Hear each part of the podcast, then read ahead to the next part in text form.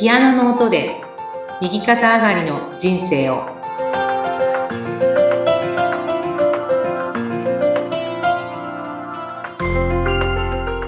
皆様こんにちは。東ひかりです。こんにちは、インタビュアーの山口智子です。これまで、ひかりさんのいろいろな体験をなさった人生のお話伺ってきましたが、今日は、えここ最近、こう、気づきを得たことがあると。その話題を教えてください。そうなんです最近ですねあのー皆さんにね井崎慎さんのコンサートをお伝えしているんですけれども、まあ、もっとたくさんの方にねご紹介するにはまずは自分のやっぱりこう内面が変わらないと、まあ、成長っていうのはないので、あの、ある一定数まではね、ご紹介できるんですけど、もうちょっと突き抜けたいなって感じているんですね。もっとたくさんの方にどうやったら伝わるんだろうっていう。で、まあ、井崎慎さんのコンサートにね、16年生き続けていますので、まあ、秘訣は自分の中にあるっていうのはよくわかってるんですよね。なので、こう、外側から、まあもちろん、あれやって、これやってってね。まあ例えばまあ営業で考えると、リストアップをして、アポイントを取ってとかね、そういう具体的なことっていうのはもちろんあるんですけれども、あの、まあ、井崎慎さん教えてくださっている一つに、人間っていうのは、奇跡を起こすからこそ人間であるっていうようなことを、いつものようにできることだけをやっているっていう状態は、人間ではないってことなんですね。はあ、なるほど。まあ、火事場のバカ力って言うんですけど、うん。あの状態がやっぱりこう人間の状態っていうか、へとお聞きしているので、え。うん。やはりこれまあ超えていかなくっちゃねっていうことで、少しだからなんていうのかな、頭打ちなところがちょっとありまして、今ですね。ええ。で、あの、まあ、コーマ恵子さん、あの、NPO コーマの代表でね、コンサートのえー主催をなさっておられるんですけれども、あの、コーマ恵子さんという方は、コークリというね、2000年前、中国と北朝鮮と韓国が一つだった大きな国があるんですね。まあ、その国の王様の直系子孫の方なんですけれども、はい。で、彼女がこの前おお話になったのが、まあ、やはり、コマさんは、その、王様の資質をね、持って生まれてこられてるんですけど、その資質をやっぱり活かしてない時っていうのは、結果が芳しくないと。うん。ご自身、まあ、気さくな方でいらっしゃるのでうん、あの、まあ、そういう気さくな感じでなさっていると、あの、結果がねうん、そうでもないっていうことをお話になっていて、うんまあ、ご自身もその課題で考えておられるっていうことをお聞きしたときに、うん。なんか自分もそういうとこがもしかしてあるのかなっていうふうにうん考えますね。やっぱりね、人の話を聞いたらね。はい。で、あの、まあ、井崎慎さん、まあ、高間恵子さんの井崎というね、活動の中で、まあ、NPO 高間の活動ですね、の中で、あの、まあ、世界平和っていうことを常におっしゃってるんですけれども、その世界平和ってじゃあ何なんだっていう、うん。どういう状態がね、世界の平和なんだろうと言ったときに、まあ、一人一人が持って生まれた資質をね、活かせる社会が平和な社会ということで、まあ、コーマさんそうおっしゃってるんですね。はい。あの、戦争がないっていうのはもちろんね、もう人類がもう大急ぎでやんなきゃいけないことの一つなんですけれども、もう戦争は絶対ダメなんですけど、まあ、その戦争がじゃあなければ平和なのかっていう、ね、まあじゃあ日本が平和だからといって、うん。まあ確かに戦争は今ないですけれども、それが本当に幸せでね、いい社会なのかっていうふうに考えたときに、いまあいろんな問題はありますよね。ありますね。確かに、確かに。うん。なので、まあ、高間恵子さんが世界平和ということについてね、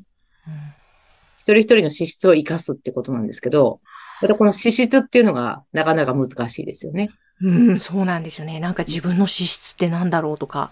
わかんなかったりもね、する方多いと思います。私も含めてですが。そうです、そうです。まあ、あの、まず、なんていうのかな。だからね、まあ、占いに行ってみたり、うん。心理学的なことでね、アプローチしたりとか、そういうことを現代的にはやりますよね。うん。で、私もまあ好きは好きです。その占いとかしね、あの、まあ好きっていうか、あの、抱き講座を受けてからはあまり占いの方にお世話になることは少ないんですけれども、やっぱり自分ってどういう人間なんだろうっていうふうにうん。知りたくなりますよね。うん。なりますね。はい。ただ、あのー私がまあ、抱き講座を受けた後にうん、コンサートに参加して、あのーもう、体と、やっぱその頭というか、から、あのー考えていることっていうのが、そのやっぱすごく頭が先行してるなって思うんですね。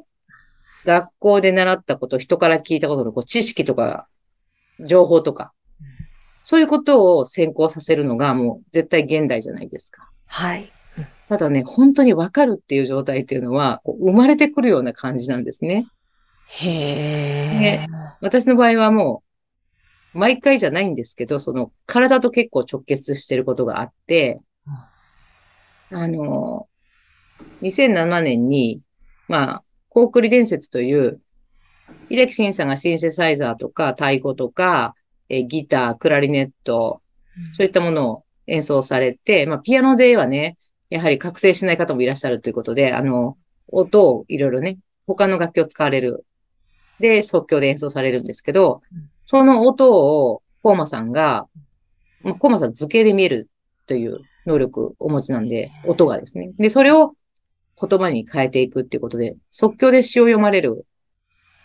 そういうコンサートがあるんですよ。はい。ヨルダンでまあそのコンサートを2007年にね、開催されたんですね。うんで私も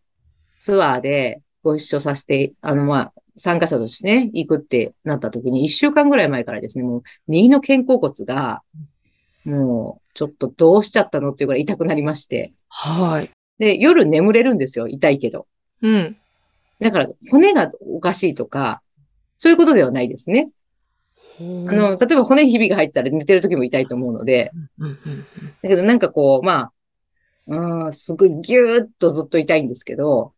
で、あの、結構この痛みに対しても自分の本当の気持ち、本音っていうのが分かったときにうん、あの、改善されるっていうことを過去にも何回かあったので、私も当てずっぽでいろんな言葉を言ってみてたんですけど、ね、愛とかね、あの、なんだろう、まあ宇宙の生まれる三段階目とかね、まあ大いなる存在とか神とか、まあいろいろね、なんかもう思いつく限り言ってたんですけど、まあ全くその改善されず、夜な行くの、やっぱり無理かしらと思ってたんですけどうん、まあ、コークリ伝説というね、コンサートでまた大きなね、また気づきがあるんじゃないかと思って、かなり痛いのを押して、海外行ったんですね。でも、まあ行って一週間ほどいたんですが、治らず、結構しつこく2、3週間だから苦しんでたんですね、こう痛くて。はい。痛い痛いと言ってる人が周りにいると結構大変じゃないですか。うんうん で自分も嫌だなと思うんですけども、どうしようもなく。で、まあ、二日にわたってですね、横浜で、えー、コーマさんが詩を読ん、あの、まあ、井崎慎さんが、先生があのピアノ弾かれて、コーマさんがそれを詩に読まれるっていうイベントが、横浜で一日ありまして、うん。その時ももう、かなり体痛かったんですけど、とにかく、あの、うずくまりながらですね、参加しまして。うん。であの、コンサート中にさらに体痛くなって、もう本当どうしようっていうぐらい、あの、全身が痛くなっちゃってですね。もう何が起こってるのだろうと。で、多分こういうのって、まあ、病院に行っても、おそらくまあ、心療内科とか行って、あの、自律神経が乱れてますねとか言われちゃうのかな、みたいなね。うんうん。あの、外科的な話でもないし、で、まあ、うずくまって音を聞いていると、覚悟をしなさいというね、言葉がうん、こう、胸から生まれてきて、覚悟をするんですね。もう何でもするから許してくださいっていう感じでうん、あの、背中が痛い。もうが、もう全身痛かったんでね。うん。でもその日は何を覚悟したらいいのかわからず、次の日に渋谷で同じ、まあ、ピアノ先生が弾かれて、井崎慎先生が弾かれて、コーマさんが詩を読むといううん、即興詩をね、読まれるというイベント。まあ、キャンセル待ちでやっと入れたんですけど、その時にですね、コークリの精神で生きる覚悟をしなさいというね、言葉がこう、繋がったんですね。はい。で、それとともにあの、嘘のように背中の痛みがなくなりまして、へえ。何これっていう、なんか、自分が何をやったのかしらと思ったんですね。なんかこう頭でなんかやってたんだなとかって思ったんですけど、うんやっぱりその、コウクリの精神で生きる覚悟をしなさいっていうのは自分が作った言葉ではやっぱなかったなっていうので、はあ前の日はね、覚悟をしなさいだけが出てきたんですね。うん。あの、まあ、うん、やっぱりこう、天からね、なんかこう、降りてくるっていうね、皆さんよくおっしゃいますけど、そういうことがあるとかね。まあ私はあんまりそういう自分に能力あると思ってなかったんですけど、まあ体がとにかく痛かったので、それがまあなくなったのは事実だから、コウクリの精神で生きる覚悟をする、しなくちゃいけないんだなっていうのは分かったんですけど、うん。まあ、未だにもってですね、ちょっとまだその覚悟がしきれないところがありまして、どはい。うしてもやっぱり自分なんかっていうふうにね、考えちゃいますし、コウクリというのは、高いに麗しいというねうん、字が入っていて、あの、高いっていうのは、字は天を表し、麗しいというのは、まあ、地球の美を表すというような、えー、鹿っていう字が入ってるんですけど、麗しいには。はい。オスとメスの鹿がね、えー、立っている姿っていうのが地球の美を表しているって言われている。まあこれはマケドニアのね、あの、アレキサンダー大王の、あの、都市なんかでもモチーフとして使われているので、世界共通なんですね。あの、地球の美を表すっていうことではね、鹿っていうのが。で、まあ、コーマというね、コーマさんの名字もそうですし、コークリという国も天をこの地に表すというのが、まあ、コークリの精神なんですね。うんやはり天というのは人が助け合って、分かち合ってね、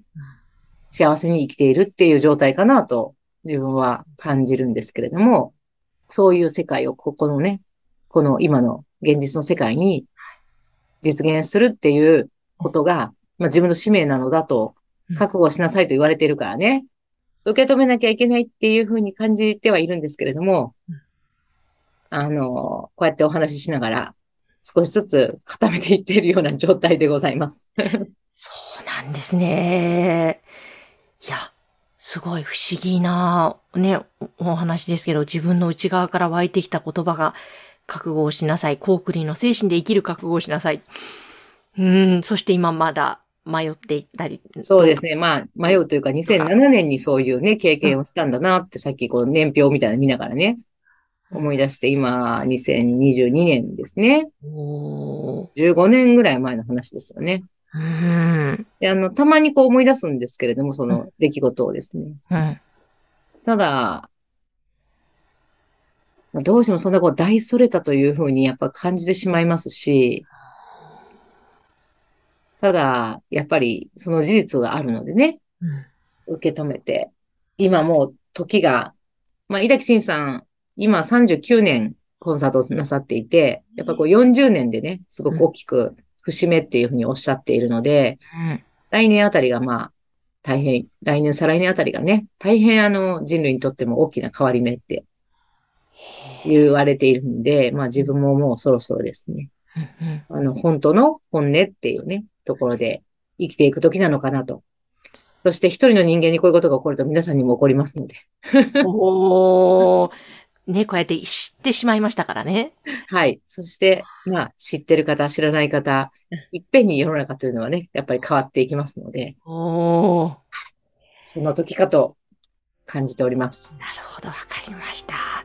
いや、ちょっと今日はまた興味深い、東ひかりさんのお話でした。え皆様ね、いろんなことを感じられたのではないでしょうか。ぜひ皆様からの番組へのご感想などもお待ちしています。こちらは LINE 公式アカウント番組の概要欄に貼っておりますので、そちらからアクセスしてメッセージをお寄せください。